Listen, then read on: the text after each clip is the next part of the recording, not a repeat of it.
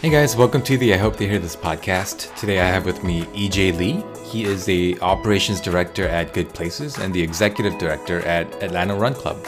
And today he came by to talk to us about his time as a pastor and and the situation where he really needed to figure out whether he was going to compromise his convictions and beliefs or stick to his guns.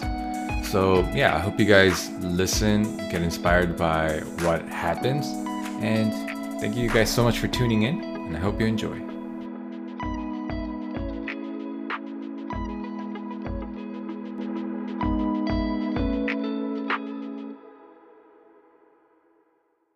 Hello, EJ. Welcome to the podcast. Thank you so much for for being on. Um, and for those of you guys who don't know EJ and you live in Atlanta, I am surprised by that admission. Um, I feel like EJ, you have such a extensive network. Um, a lot of people I know um, know you. Like a lot of people just in Atlanta, I feel like know you, um, and I, I, think that speaks to your character and like your impact um, to the community. So yeah, if if you could, uh, for those of you who don't, for those of the listeners who might not know you, can you give us kind of a brief intro, who you are, what you do, and kind of your history with Atlanta?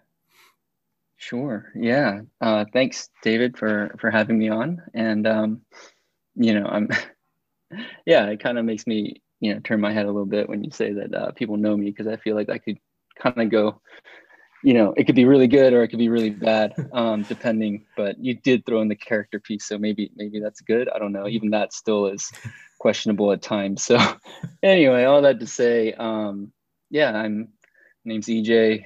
Uh, it's short for Unjin.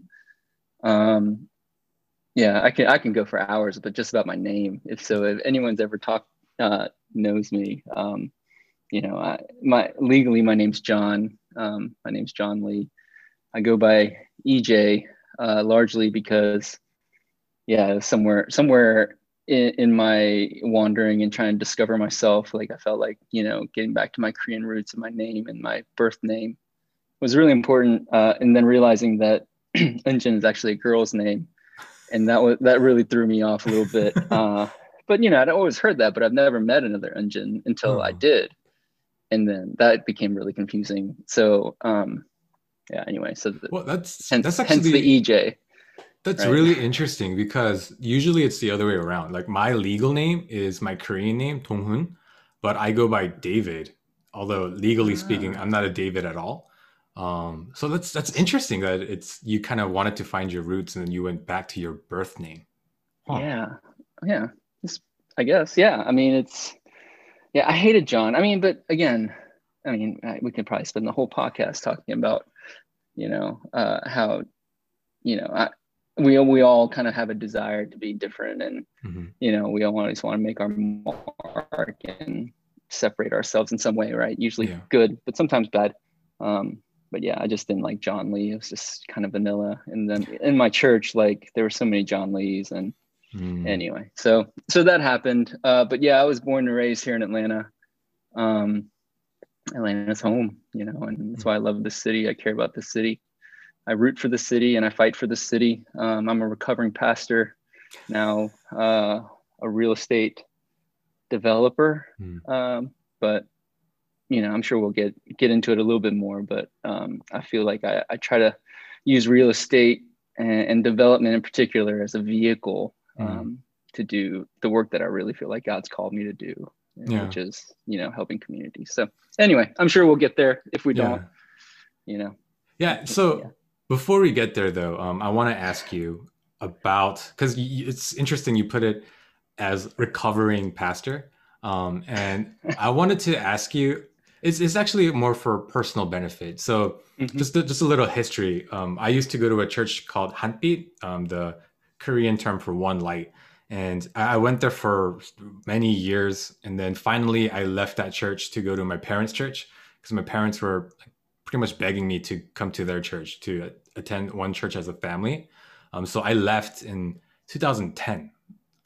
Yeah, the beginning of 2010, I left. And I heard soon thereafter you took over as the EM pastor there at Hanbit, right? But then, um, because you know, I, I, had a lot of friends there still. Uh, later, I, I, forget how long it was. like I forget how long your tenure at uh, was, but I heard about the kind of the way that you and the church uh, split ways. Um, it was an interesting story to me. So I was wondering if, because I never heard it from you. Um, do you think you could kind of explain to us the circumstances in which, um, I guess, your employment at Hanbit started and then how it eventually ended? Yeah, no, of course. Um, yeah, it's yeah. You're you're actually taking me way back, um, so I'm gonna have to. Some some of all the details are a little bit foggy, but hmm. from what I can remember, no, I'm just kidding. Um, I'm not that old, and it wasn't that long ago. So um, yeah, I, I guess you know, just to kind of give you a little context, um, I I actually was introduced to Hanbit by one of my professors um, at Columbia Theological Seminary, right? So David Che was an interim pastor at Hanbit at the time, and um, you know, just kind of make a long story short, you know, he asked me to be uh, to come and speak at one of the youth retreats, the winter youth retreat, and I loved it. I mean, I loved the the um, the students, and you know, and just there was this kind of instantaneous like I don't know, like Chung. I don't know if mm-hmm. you know, like Hanbit just had a lot of Chung. Yeah. I don't. I mean, I don't know how like charm, charisma. You know, the students were. I mean, they're just really lovely, and you know, when I when I was there, I just I loved. Uh, I really bonded with them. You know, so uh, and not to mention, oh yeah, I forgot to mention this part is um, my my wife's cousin is Jason Han. Right, right. Right. So yeah, so that was, you know, and he was in college and, you know, and he loved the Lord and he was like serving, you know, and this is right after Kit and Allison had left mm. uh, and was, you know, in Korea. And so it really just kind of broke my heart. It was like a, you know, a bit of like sheep without a shepherd. And you got between, you know, Jason, I don't know if I can drop names. Mm-hmm. Um, but Go for it. yeah, I'll just drop Jason because he's family. It doesn't really matter. But Jason and, you know, um, and a couple other college students who were just kind of really devoted to to caring for for uh, the students there. And and so yeah I I uh, you know when I graduated I uh, agreed to come and and uh, pastor. And it was cool because you know though David Che was um, the interim pastor you know he he just really understood you know, uh, first and second generation. He was a, you know, obviously a seminary student or seminary professor that um, uh, taught a lot of Asian American students and just really had an understanding of the landscape. And he had been in the game for a long time, and so he gave me a lot of like autonomy mm. uh, for the ministry, and he he just really supported me a lot. I mean, he didn't. I don't know if he necessarily like uh, mentored me per se. Like when I don't recall ever sitting in there, but he, he, you know, he did give me a lot of just freedom to dream and and just pursue whatever I, you know, he felt I felt like the Lord was putting on my heart. And straight out of seminary, I mean, you got a lot of ambitions and dreams, and I really uh, was trying and hoping and believing that Hanbit would become one day like a an EM, mm. right?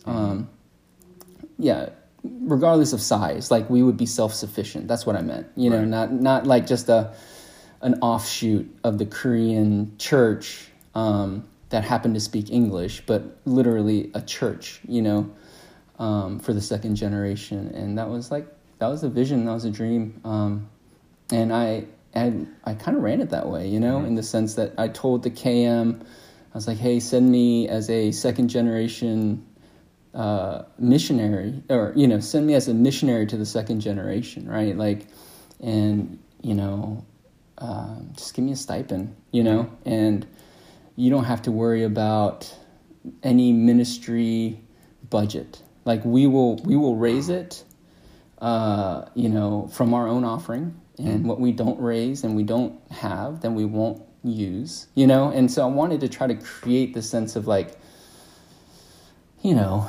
ownership mm-hmm. um, and try to take them out from being like, you know, at their parents' church essentially. So it was like two years of that, and I was just kind of working through that. And under the covering of Reverend Che, like it seemed okay. It seemed like the the elders were okay with that. You know, um, they were just happy people were showing up. You know what I mean? Because when yeah. I first got there, literally there was eleven students. You know, and yeah. that's including like the college students, the three college students, and then the handful of families that were there. Literally on my first Sunday there, it was eleven students, and um, and by the end, you know, there was you know, fifty ish. You wow. know, which is pretty sizable in two years, you know? And so we were actually like doing really well, like going on mission trips, like self funded mission trips, mm-hmm. um, in the sense that we didn't have to ask the KM for any money, mm. right? Uh, literally, uh, we would raise all of it, car washes. If it took a year and a half to fundraise, we did that, you know? Uh, and which was the case for India. So the kind of moment that kind of uh, basically um, created this kind of domino effect of me having to to resign as the pastor at Hanbit. Basically, started like maybe a year prior to that, where um, a, a, permanent pastor got called and David left, mm-hmm. Reverend Che left.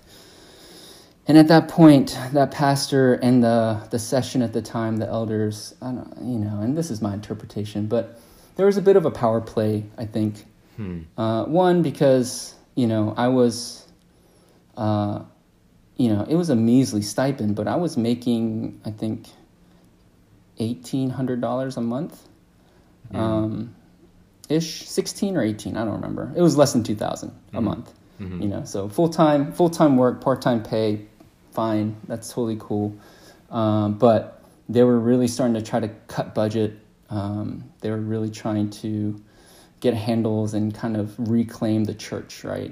Because mm-hmm. they had a new pastor and now they, you know, had plans. Um, and so I, I, I, began to notice like they were a lot more kind of interested in what I was doing, um, et cetera, et cetera. But people were showing up, so it was fine, you know.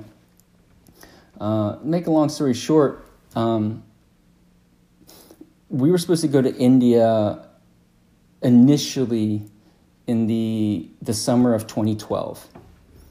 Okay, um, but for whatever reason, like we didn't raise enough money.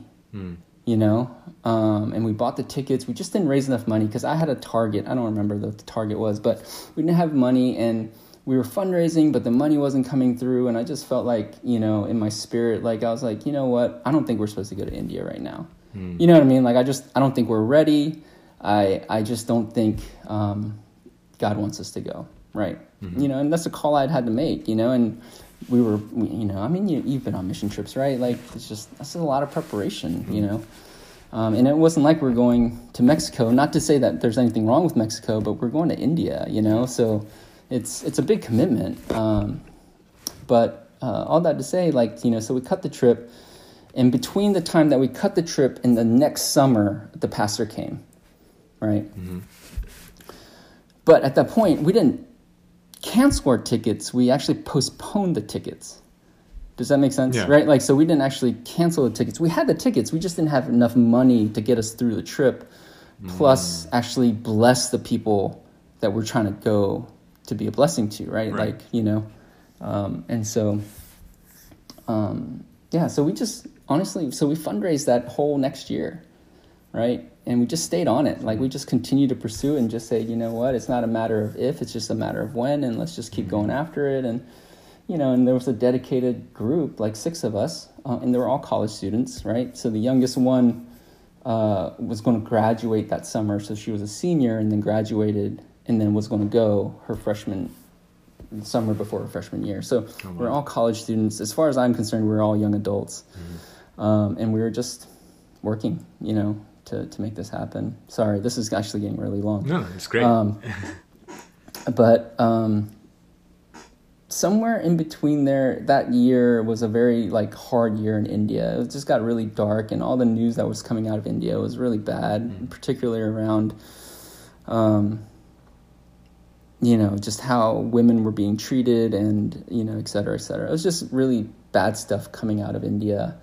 Um, and it was all in the news nat- internationally and stuff like that. And so some of the parents caught hold of that, and they were saying like, "Oh my gosh, India is such a bad place, and it's so, you know, it's just bad," and you know, and and they kept on kind of saying that to me, and I'm like, "Well, that's why we're going." Mm. You know what I mean? Yeah. Like you're, you know, like we've been training. This is why the Lord's been gave us an extra year to get ready for this this moment. Yeah. You know what I mean? Like as far as I'm concerned, like there's no turning back now. You know, like um, not to mention, like everyone's already kind of bought in.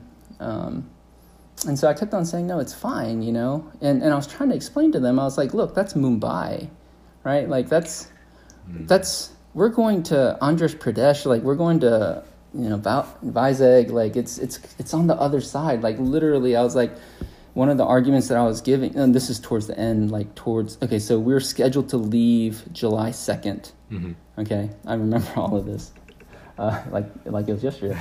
supposed to leave July second. right around like May, they started putting on a lot of pressure. Like even the pastor was like, "I don't think you should go." Mm. You know, like, do you have to go? You know, he pulled me aside and he's like, "How's the mission funding coming along?" Like they were really hoping like. It, you know, we weren't having enough money, and I was like, "No, we're actually really good." Mm. You know what I mean? Like, we actually you know, and I, I was just kind of sharing with him how like we were blessed, and you know, these are all of our things that we're going to do. We're going to be able to, you know, buy like five cows or four cows for four villages. That's oh, going to, wow. you know, X, Y, and Z. Like, you know, and I was like, like super amped, and I was like, God's doing all this awesome stuff. And rather than like getting excited with me, like he literally kept on. I was like, yeah, well, mm. and if you know this pastor, he's hilarious He's, mm, and he just kept, On, he just wouldn't say a lot of words, but he would just make a lot of noises. but you knew they're very disgruntled noises. And, uh, you know, and, uh, yeah, and, and so they kept on bringing it up and they would have interventions. Like, so the session would call me in, they would bring in like the Korean newspaper and show me these things that was happening. And they're like, it's so dangerous. And I'm like, you're right. We have to go. Mm. You know what I mean? Yeah. And, uh, you know, in this one, in the, the one argument, they're like, uh, you know, and this is where I was like, that happened in Mumbai. We're going to Vizag. Hey, did you know that there was a bombing in Boston? Uh, should we leave Atlanta? you know, I was like, should we move to LA? Oh, wait, LA had a earthquake. Should we go? You know, I was just trying right. to. I was, obviously, I was being kind of a, yeah, you know, I was being petty, but at the same time, like I, I felt like it was just a pretty ridiculous thing yeah. to pull out something from a newspaper that happened in a city that was literally 24 hour flight away from where mm. we're going. Wow. okay, yeah. maybe not 24 hours, but literally it's like a a whole nother flight, like another five hours yeah. between cities. You know what I mean? So, and, you know, and you're it's like New York City versus like, you know, rural Oklahoma. You know, so um, I was just kind of like, you know, it's just this is not making sense. So yeah, it, it just kind of persisted this way, but I kind of stuck to my guns and I kept on saying, look, like, you know, this is this is the moment that we've been kind of waiting for. This is why, you know, and I was like, look, if we didn't have any students, like if we had any youth kids, I would understand, but these are all college students. What do you think they're going to do when they go to college? Like, you know what I mean? Like yeah. This this is what this is what I, as far as I was concerned, I was like, this is what the church is for, right? Mm-hmm. Like, it's preparing them and equipping them um, with the gospel and, and saying, hey, like, there is something larger in your life like and you know shouldn't be fearful i mean you should be wise but you should you shouldn't be fearful mm-hmm. um, and you know and basically it's just kind of going back and forth and i just kept on saying look i can't i can't cancel the trip now mm. right it was it was may you know yeah it, it, was the end of may we were leaving in less than a, in like a month mm-hmm. and they're like keep on canceling i was like can't you go to mexico and i was like I even like pulled up like the travel advisor warnings and I was like, look, India's not on here. Guess what? Mexico's on here. like literally, I was like showing them. Yeah. I was like, Mexico's on here. Like India's fine, you know. Um, but they were just so like adamant that we shouldn't go to India. Mm. And uh, and then I, I, I made like kind of a, a promise. I was like, look, we've been planning this trip for over like over eighteen months, you know, um, just let me go. And I promise on the next trip, we will have more buy in. right? Because I kind of planned it without them. I get it. Mm-hmm. I didn't ask for permission, mm-hmm. right? Uh, but I talked to the interim pastor, and he was like, "Cool," you know, because before that we went to Costa Rica. Before that, like we traveled to IHOP. Like, I mean, we were like doing things, you know. Mm-hmm. Um, and uh, yeah. Anyway, I'm sorry. This story is getting really long. No, no, but it's it's awesome. I'm I'm I'm going to land the plane. This is what happened. Two days, literally, we're leaving on Tuesday. Uh, Sunday, um, I asked the finance chair to release the money that had been donated to Hanbit because I need to take it with me, mm-hmm. right? Um, and he said, no. What? Yeah, because uh, you know, I mean, obviously support rent che- uh, support checks and you know all this stuff was all made out to Hanbit, et cetera, et cetera. And I was like, I was like, I need, I need the money, you know, like, can, you know, because we're leaving, we're leaving on Tuesday. Yeah. This is Sunday afternoon after service. And he's like, we can't because, oh, sorry, one more, one more p- important piece of information. I, I, I made everyone sign a release waiver, uh, basically saying that Hanbit as a church was not liable for anything that might happen on this trip. Mm-hmm. Like we were going completely independent. We we went to a bank together as a team, got it all notarized. Like literally was like as like official and legit as we could possibly make it because the church just didn't want to have any liability in the case that something happened while we were at the church or on the trip and they would be held liable mm-hmm. and sued and it wouldn't look good. I was trying to explain to them what if we do something great for the kingdom of God, like, do you still not want any, you know, of that glory, right? Yeah. Like, I was like, you know, it can go both ways. Yeah. Like, I could see where you're you're trying to, you know, cut your risks, but uh, you're cutting out your glory too. And um, but they were like, you know, so I signed these paperwork. I thought I was like, all right, fine, maybe this is this is what it's going to take, right? Um, and then that Sunday, I guess they had huddled up that morning and basically was like, "We can't give you the money, but because if is, we give you the money." This is money that was uh-huh. donated specifically for the trip, though, right? Of course. wow. Of course, yeah. they they didn't they didn't give us a cent, mm. nor did we ask to get ask. You know, all we literally asked was that they would pray and bless us, and they were like, "No." Wow. Right? You're going on your own. So I was like, "Fine, we'll go on our own." again, I was young, like I was younger. I'm still young, David. Yeah. All right, just for the record. of course. Let it be known that I am still young. I was younger, uh, and you know, obviously a bit headstrong, but I, I really believed it, man. Yeah. I really do, and I still do. I mean, obviously, you can kind of hear it probably in my voice. Um, I still believe it, and um, and so when he he basically uh, was like, "You can't do it." I I went, I kind of snapped. I was like really upset, mm. you know, because this is this has gone just too ridiculous, you know, and and uh, and I went to the pastor and I pleaded with him. I was like, "Look, you know," I was like, "I can't, I can't not go." And then show up next Sunday and preach obedience or preach anything of the gospel like i you're basically like making me you're giving me no no choice, yeah. you know. And he was just like, we can't be liable. And I was like, well, that's not your money, you know. Yeah. I'm like, it was literally twenty two thousand dollars. I was like, it's not your money. Wow.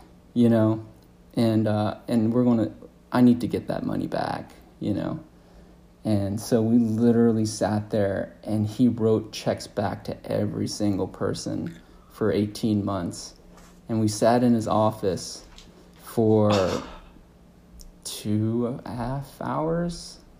I'm like fuming, you know, and uh, and we sat down. and I was like, make you know, a hundred dollars to so and so, two hundred and fifty dollars to so and so, a thousand dollars to so and so, you know, and literally was just like, you know, um, and yeah, I mean, when it was all said and done, it was probably you know because we got cash too, so um, I had the cash, I just didn't have the checks. Mm-hmm right? And so when it was all said and done, it was probably close to maybe about I don't know, I don't remember, maybe fifteen thousand, sixteen thousand dollars $16,000 ish, you know, because I remember having seven thousand dollars in cash.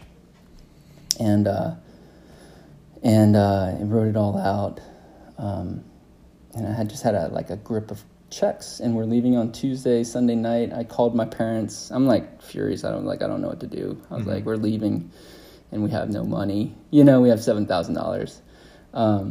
Oh, and before that, um, he um, as he was writing the checks, what happened right before that was when I actually resigned. I guess that was the whole point of this whole story.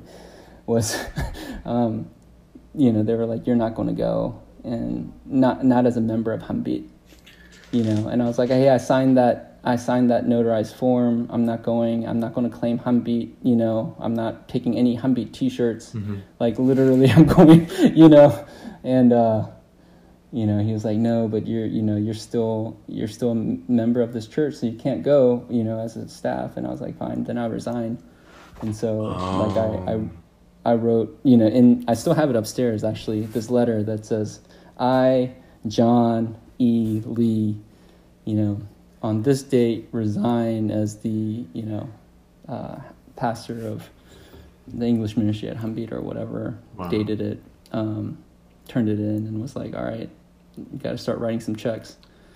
And so we sat down and started writing all the checks. Um, I left. Um, yeah, it was crazy. And I, and I walked away and left, and I didn't know how to tell the team. I didn't know how to.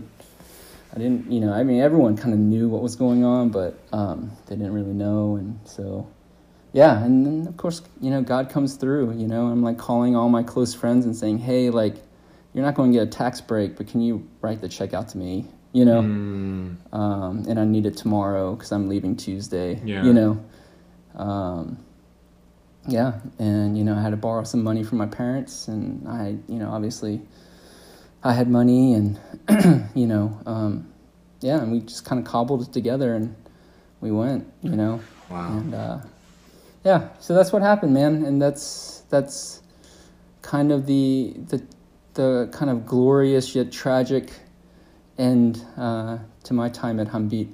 Yeah. Um, the crazy thing is like, you know, basically I told him I was like, look, because this happened like after service, you know what I mean? So everyone's gone, mm-hmm. you know, and so I was like, look, I'm gonna come back in two weeks after this trip. It was literally two weeks. It was we weren't even gone for that long. Mm-hmm. Like it was a ten day trip really, because if you take out the flight times, right, the travel time, right, and um, and I was like, look, I'm I'm going to come back next week, right, when we get back. I was like, on that Sunday, I want to come back and I want to say goodbye because, you know, obviously, like, I can't, yeah. I can't just leave and not show up again, right? Yeah. like, you know, so, uh, so that was like my one term. And I was like, I'm quitting today. I'm not a member, but next Sun on this date, like I will come back to say goodbye to everybody. Um, and um, yeah, and that's that was it. And that was goodbye. Wow. That's so yeah. okay. I, I knew that the India trip was the reason why you left. Mm-hmm. I did not know all the details and like all the hurdles and all, all the obstacles they, they placed in front of you. So I, I mean, yeah. but how was the trip? How was the how was the actual mission trip? Oh, dude, it was glorious. Mm. I mean, seriously, like we, and you know, and so so there were six people that went, mm-hmm. right? Uh, me and my wife, um, uh, a young gentleman, and uh, one, two, three, four, and then the rest were girls. Mm. So there were four girls, including my wife, mm-hmm. and then two guys. So six people. Not a big team. Obviously, it's an expensive trip. Yeah. Um, and it was it became so clear and evident like why the Lord wanted you know because they were like why are there so many girls going? They kept on saying like your whole team is just girls, you know? Like, why are you taking a bunch of girls to India, you know, this, that, and the other? And and literally like I, I, was like i don't know. Like i know we're going to do some ministry with some orphanages. I don't know what god has in store for us but we're just going to go like in faith. Um, and we got there and we knew like the first day like uh, why god had assembled the team that we did because we had started working with all these at-risk girls. Uh-huh. teenage girls that i had no idea that we weren't planning to work with them. Yeah. Right? But the night the day we get there, that morning we get there, starting from that evening, like, you know, the girls are just having to minister to all these girls that were at risk. And me and honestly, it was just me and David were just kind of sitting on the side going, like, uh, should, what should we do? you know, like we, you know, like we should just pray and just cover over them. But literally, the ministry was theirs, you know, and and that was like that through literally almost the whole trip. Um, you know, and so it was just a huge like one of those moments where you just kind of said, "Hey, like it was worth it," you know. Mm.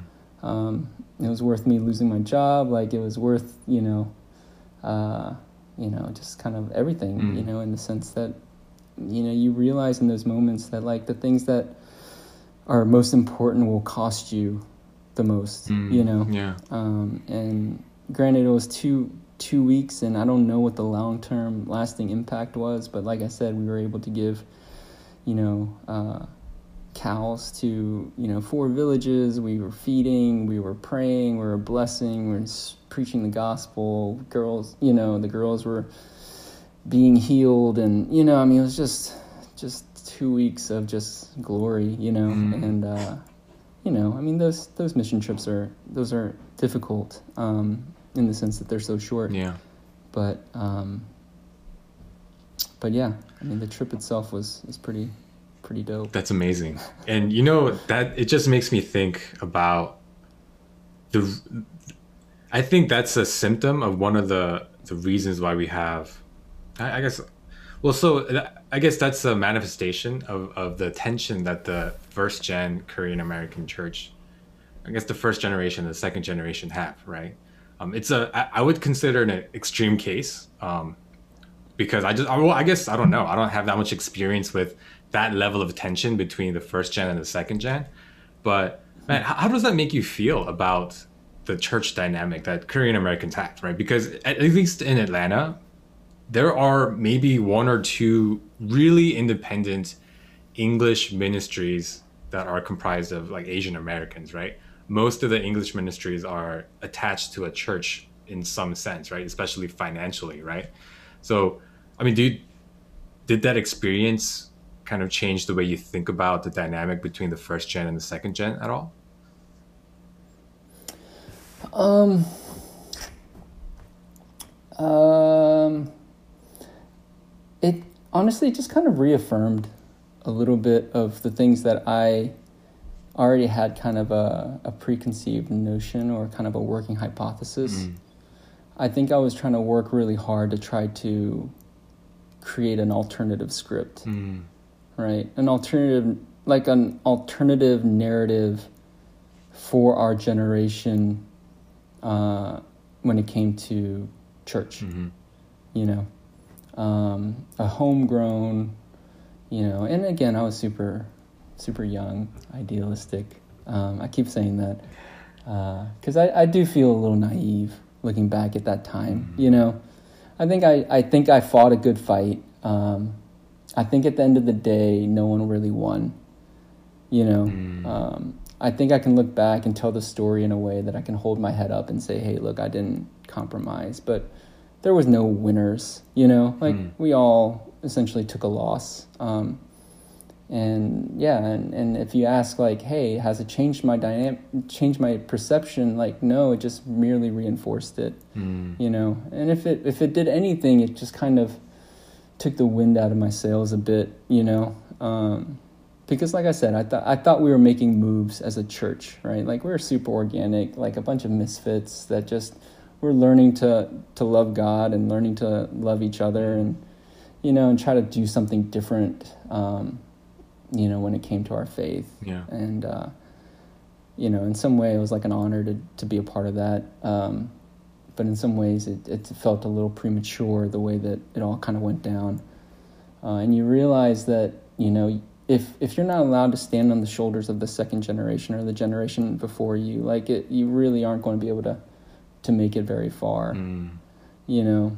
Um, and this is, yeah. And I think it's just in life right?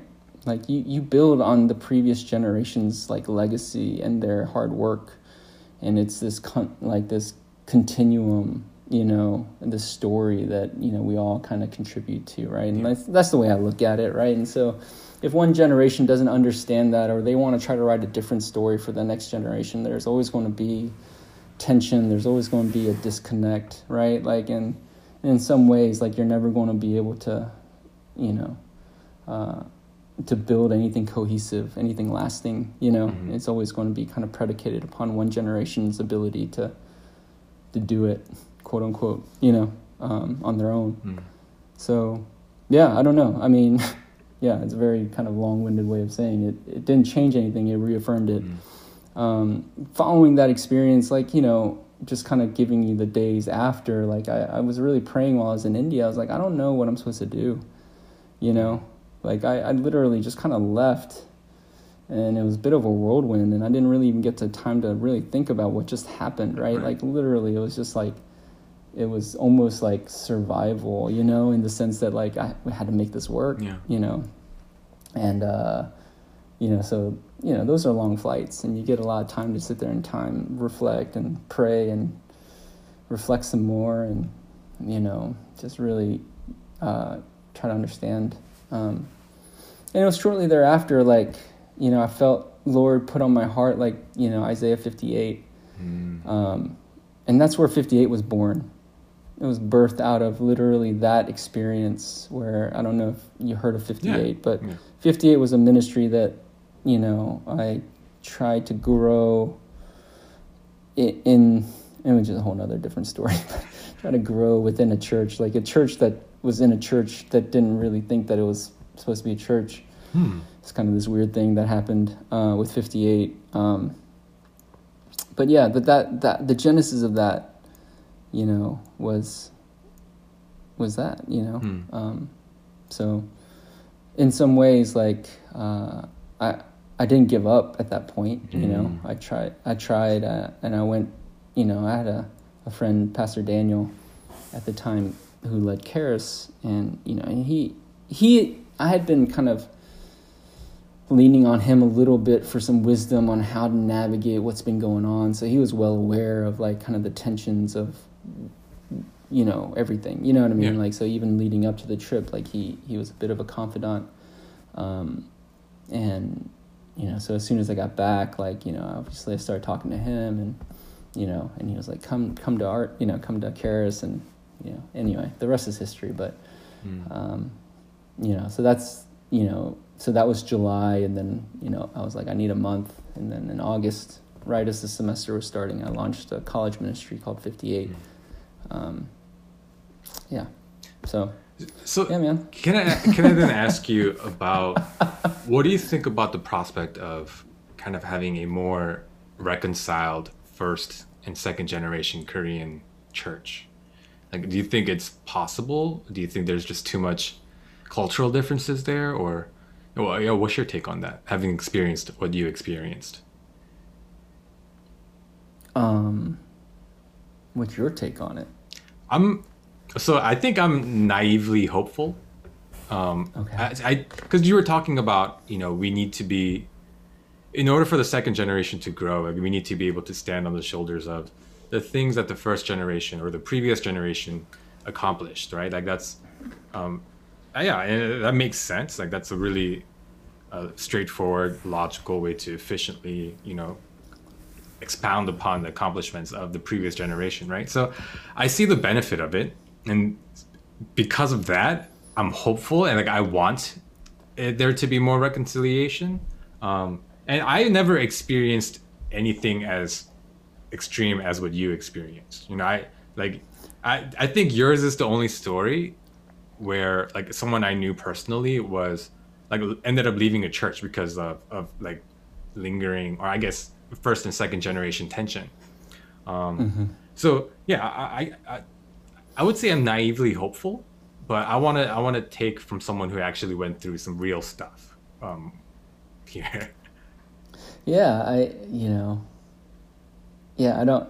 If you're naively hopeful, I don't. I don't want to um, knowingly, uh, you know, take that away from you. no, I'm just kidding. no, I think that's. I think you have to be, man. Like I don't.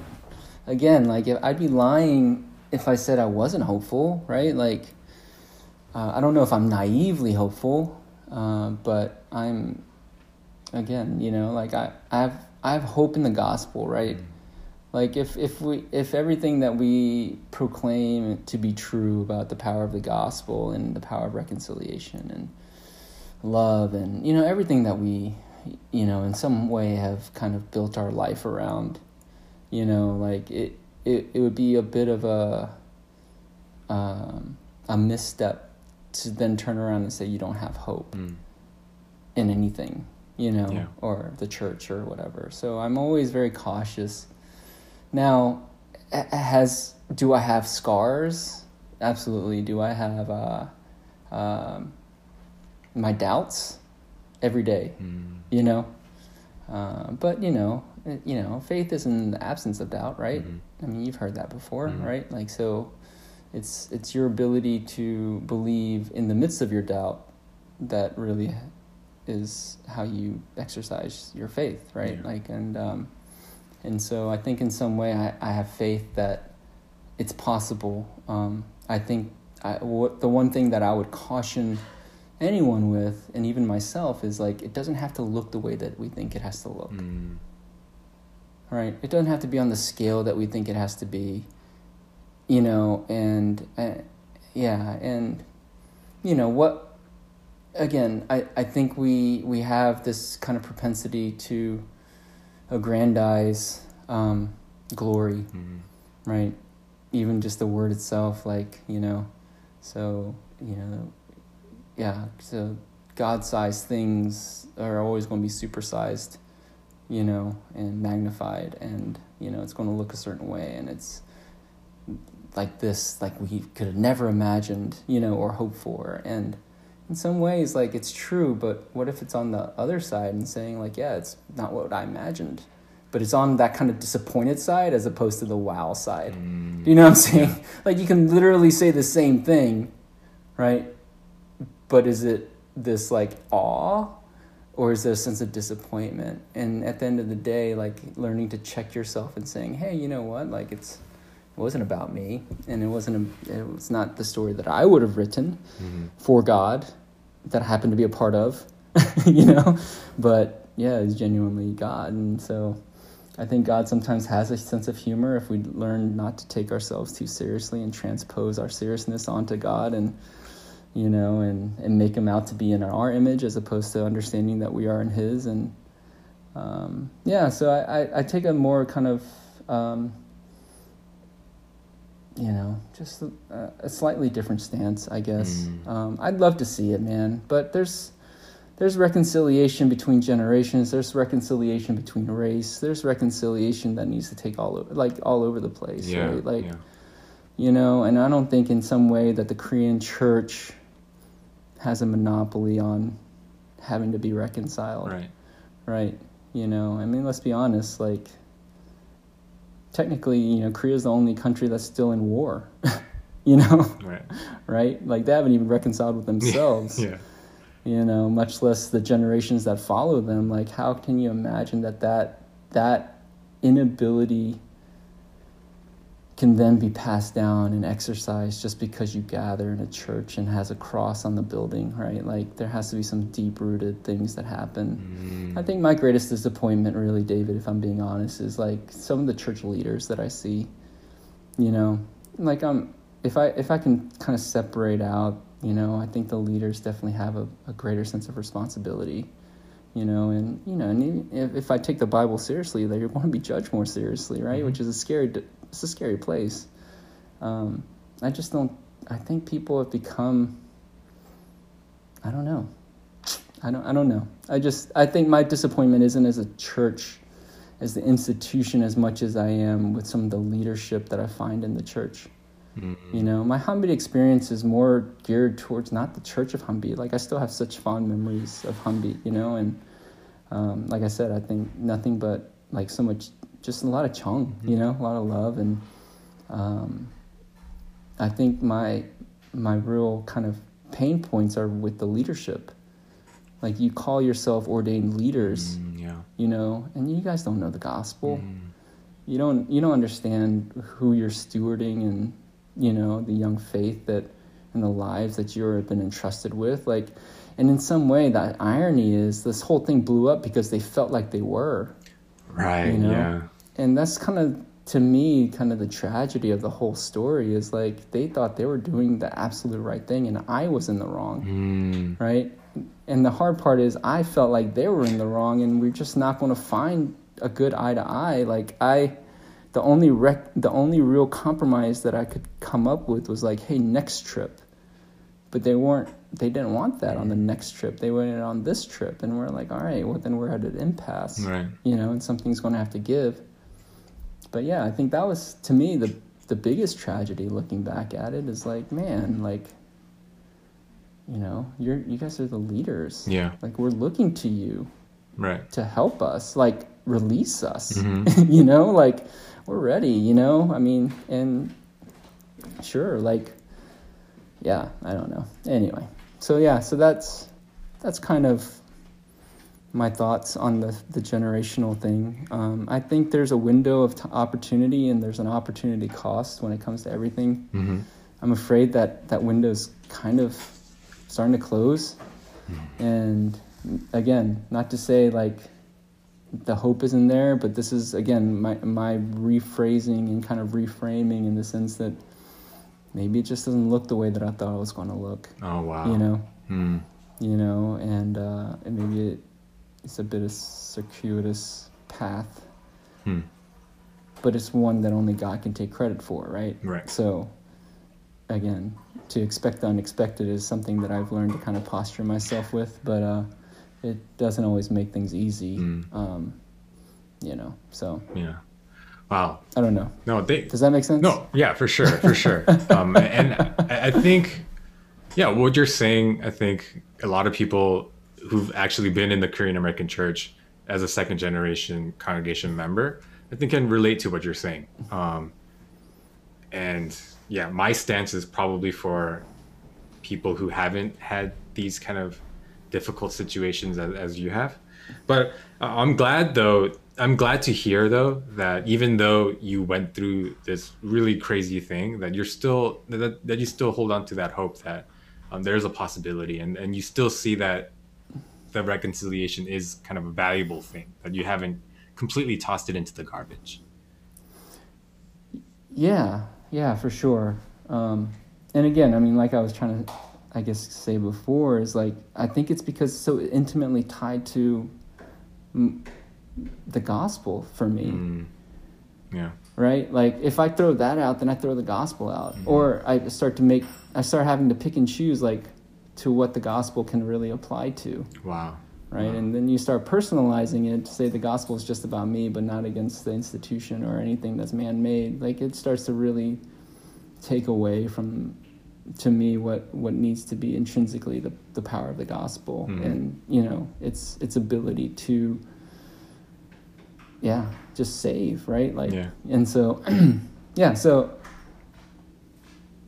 I, I yeah I, I think the reason why I hold on to it is not because I think it's great right I don't I don't think you know again we can talk about church as a whole but the vehicle and what it's become is is not something that I'm like super happy about you know Yeah. in terms of just you know um, but um, but I believe in the gospel Mm. And so therefore if I proclaim you know that then there's nothing that's really off limits you know Yeah. um, and, and its power. So yeah, I think that's that's why, right? Like it's it's really kind of predicated upon that as opposed to the church and its you know just its ability to kind of get its act together. Yeah. Right. If I was just looking at that, I'd be like, no way. Like you are you are out of your mind to think that the church can get its act together and actually become you know what we believe that the church could be and should be right but if i don't focus on the church but i'm actually focusing on the thing that powers the church then i'm like okay then that that actually i think i can have hope you know Mm. um, cautious but still hope nonetheless right Yeah. like and so um, Wow, that's great. yeah so i think that's that's that's it right like that's my that's my that's why you know Mm. so um but yeah, Yeah, i don't know uh, i don't think we were trying to talk about church the whole time were we? Is that- I was gonna ask, um, how's the how's the time look for you? Are you I mean, do you have like a hard stop at any point?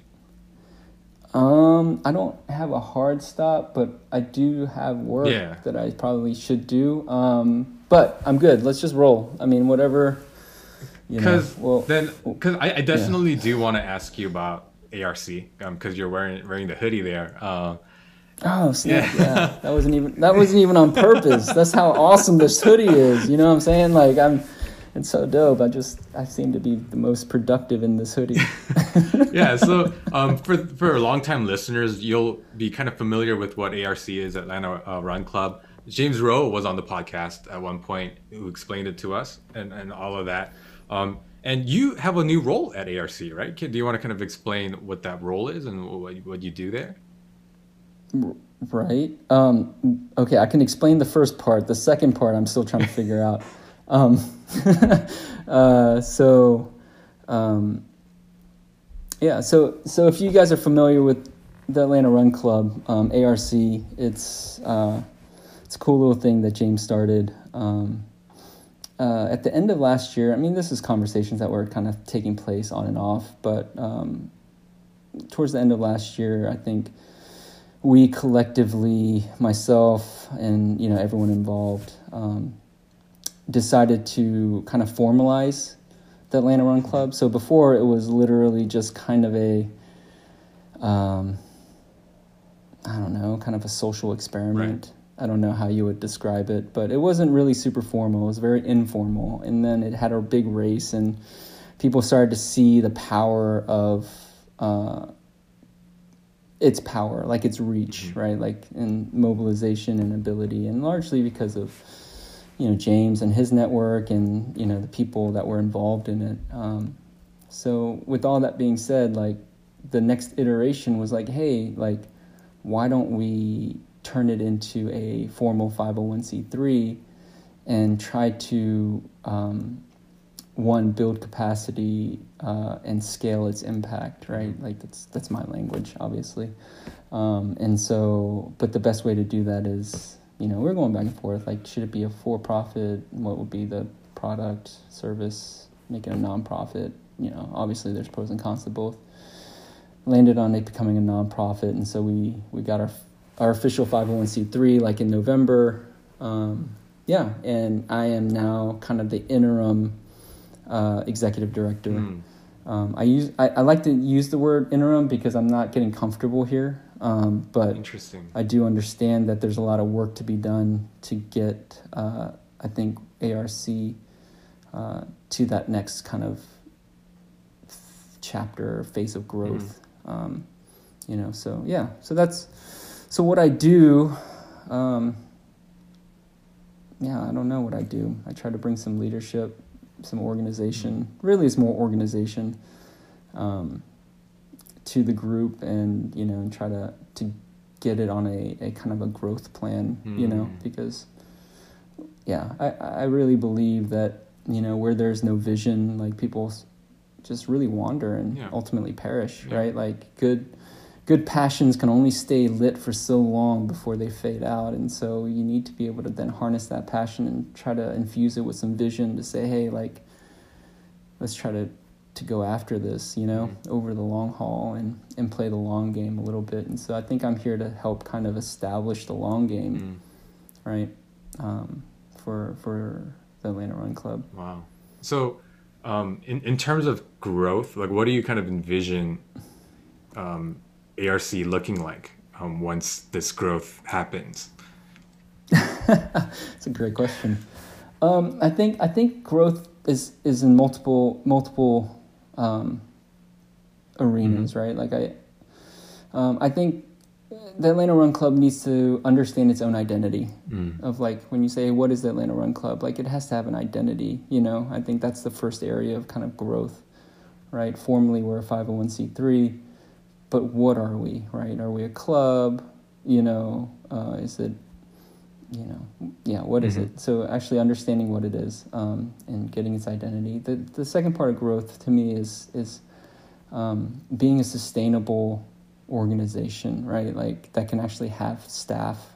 You know, my five year goal is literally try to stabilize it to so they can have like one point five like staff members. Oh wow! Right, so. Mm-hmm so an executive director that can replace me, and then maybe hopefully someone part time. And obviously, there's going to be tons of, you know, volunteers and stuff like that. But for me, like, there has to be a financial growth and stabilization that happens to the organization, mm. um, which happens, again, uh, for a nonprofit. It's yeah, it's programs, it's impact, it's investors, donors, whatever. Mm. Um, so yeah, for me, that's those are where growth kind of starts to to really happen. Mm. Um, and you know, if I can if I can see ARC five years from now, it will have a proper executive director that makes at least what a, a youth pastor would make. Um, and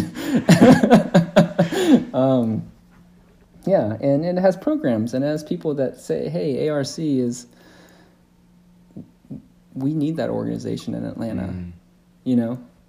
Um, I would love to hear testimonies coming out of it, you know? So the mission of ARC um, our vision is to really start to see um, uh, our city and our communities transformed, you know, through uh, people, mm. right? And so, you know, our our hope, our working hypothesis, is that you know when you are active, uh, particularly through the sport of running, um, it helps kind of create the headspace that you need to, um, you know, just kind of think more clearly. Mm. you know? Um, you start to help realize your own kind of abilities right? And running really helps you cope with everyday stress you know? And i think when people have that kind of headspace and that kind of capacity they can start st- they stop focusing on themselves and they start focusing on others Hmm. you know yeah. and our hope is that if we can create that in people through the sport of running that our tran- our cities and our communities can be transformed right? Wow. Because people can start caring about things other than themselves. I mean, don't get me wrong, people are always going to care about themselves, right? But you know, I think uh, if if we can promote promote it in a way that you know this active lifestyle transforms communities and cities, and be able to to be the vehicle for that, right? Help them get there from point A to point C, mm. right? Um, that if we can bridge that gap, that in some way, like, you know, we could we could do some good. Wow, that's awesome. You know, so yeah, and and you, you yeah. guys are doing something that right now, right, that actively is gonna be helping a part of the community, right? Yeah, yeah, yeah. Um, so I'm super stoked. Uh, so we launched this kind of series of uh, activation campaigns, runs where we're literally raising dollars for every miles that's being run, right? Like, so we're calling it Miles for Change. And, um, yeah, I thought it was really clever. Yeah, I like the double uh, But I don't, yeah, I don't know if everyone picked up on it, but David, that's why I like you because you're super sharp. Um, but yeah, Miles for Change, like literally, um, um, you know, for every mile uh, that's run and then logged, uh, ARC will help raise a matching uh, amount, oh, right? Oh, wow. And so our goal, our goal is three thousand miles in three months, mm-hmm. which equates to three thousand dollars. Uh, and we are partnering. So the beauty of this is we get to partner with other organizations that are doing awesome work, right? Like so, uh, we're partnering with you know a good friend of ours. Uh, we love BuHi, um, and they've been doing this really cool uh, um, program called Feeding Families of Buford Highway. Oh. And they've been, since the pandemic, have been going out and, you know, obviously taking in kind donations, raising funds to feed families that were affected uh, on Buford Highway. Um, and yeah, and I thought, I, I met with Lily, the executive director. I thought it was like super cool. And as soon as I heard that, I was like, we need to figure out how we can get involved, mm. you know, and I think, you know, it can serve a mission where we can activate people for a cause right? And so, uh, if we can collectively do this, um, I think it brings purpose and aligns, um, you know, kind of that that activation component. Wow. Um, so yeah, so that's that's what we're doing. Um, you know, uh, there there's one little wrinkle that we stuck in there because uh, uh, we started uh, a Strava group, um, and I don't know if you're familiar with Strava, but um, Strava is a run app, and everyone can join a group. And basically, I kind of equated to uh, the Facebook of kind of the uh, recreational community. Mm. So you can do running, biking, swimming, all this kind of stuff, and basically it tracks what you do. And it, there's like forums and groups and, and things like that. And we started one for ARC, and so we have like over 100 people in that group, uh, which basically, you know, if, yeah, uh, it, if everyone was kind of on it and we did that collective run, that we'd be done in like a week, you know, because, mm-hmm. you you got some like ballers, right? Like you got, you know, you got people that are running like literally like 13 miles as a warm up, mm, you know? Yeah. Yeah. yeah. And so, um, yeah, so what, what, what we've done is try to, to, to make it more of an active process that you would actually run the miles, track it on Strava, and then go onto our website and like submit it, you know, mm-hmm. as like, hey, this is the miles that I want to submit towards, you know, the mm-hmm. campaign. Mm-hmm. And so that way we're inviting active participation as opposed to, you know, just passive, like I just happen to run and just keep logging these miles, but they don't even have any idea what you know what those miles are equating mm-hmm. to and why they're running it per se, right? Uh-huh. So, so yeah, so that's that's Miles for Change. Is like super excited about it. So, is this a um, group that anyone can join, or do they have to be some sort of member of ARC to be a part of, or how does that work? Yeah, anyone can join the Strava group. Mm-hmm. Um, yeah, I mean, yeah, anyone. It's it's international, right? So, um, so so anybody can yeah. participate in the Miles for Change. They can. Mm, okay. Yeah, but they just have to submit their miles for change. Mm, right, right. um, they can't just run miles and expect change, mm-hmm, mm-hmm. right? Like they need to literally, you know, contribute their miles as contribution. Um, and then what I'm doing is going and finding uh, sponsors, um, funders that will fund the other side of that, mm. right? Like, so you got people that are running, and then you got people that are giving, and then we're trying to be the the conduit, you know, between the two and kind of brokering, um, you know, the the impact with with the, the activation. Wait, so just so I'm clear, is it uh, a runner will run on the Strava group thing and submit the miles to ARC, and they submit the amount of like if they ran 10 miles is it they submit $10 as well and then that gets matched by you guys? Is that how it works? No.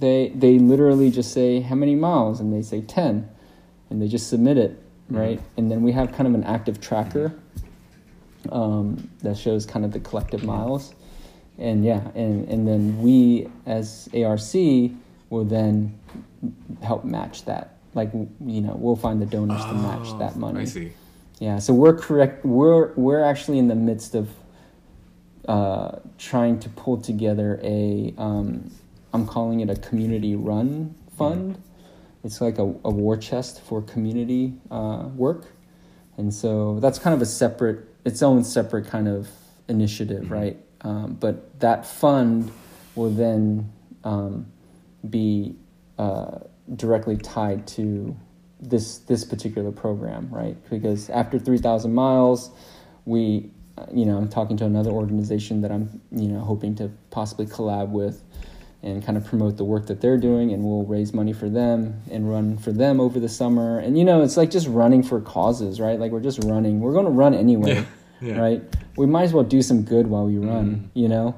Or if we want to do good, right? We might as well just run while we're doing it, yeah. right? Like so either way, I feel like it's it's kind of a winning proposition if we can just get people off the couch and off their phones and get outside a little bit, you know. Wow. Um, That's awesome. Yeah. So, yeah. This is actually a really yeah. opportune moment for me. Um, the other day, my wife, not in a mean way, in a loving way, was uh, talking to me about how I've, I've kind of gained weight over this uh, pandemic period. Um, and I actually started running. So um, I ran a marathon last February, and I literally haven't run yeah. since. Um, like that was my second marathon, and I was like, I'm done with running, so I stopped running. But I started running wow. again today. Um, so hey, it's uh well, there you yeah. go. Make your make your runs count, man. Those are empty miles yeah. if you don't submit them. Yeah. You know what I mean? It's like empty calories. Yeah, so like you might as well. so for, for the listeners out there who um, need motivation to run or you are running, um, I think this is miles for change. Is I think uh, a really good way to yeah, like like EJ is saying, not let your miles just be empty miles. Um, and all the details on that is on the uh, the Instagram page, right? It's on Instagram and our website, AtlantaRunClub.com. Oh, okay. So I would I would invite people to check out. I and I think that was the pivot a little bit too. Like, you know, I think starting Atlanta Run Club uh, started on Instagram. Like it was kind of a social media experiment, yeah. right? Like kind of a social experiment in some ways. And I think it was largely successful, and you know, largely due to James and Christian um, being able to bring it life, mm-hmm. you know, and, and give it give it this kind of brand identity that people really kind of jived with. Um, I think one of the moves is in this growth is trying to pull people away from social media, which is again a whole nother conversation. But you know, we're trying to move them into you know onto the website and getting more information and literally kind of off their phones. Yeah. In, in my opinion, I'm like, just get off your you know, like if we push everything through social media and then are telling them to get off their phones it's kind of this weird mixed messaging where we're like the only uh, way they can get the ah. information is on their phone but we want them to go out and run right? Like you know um, so anyway all that to say all, all of our information uh, is on our website um, yeah atlantarunclub.com we got a pretty um, yeah it's it's it's a start mm. david it's a start. Humble beginnings you know?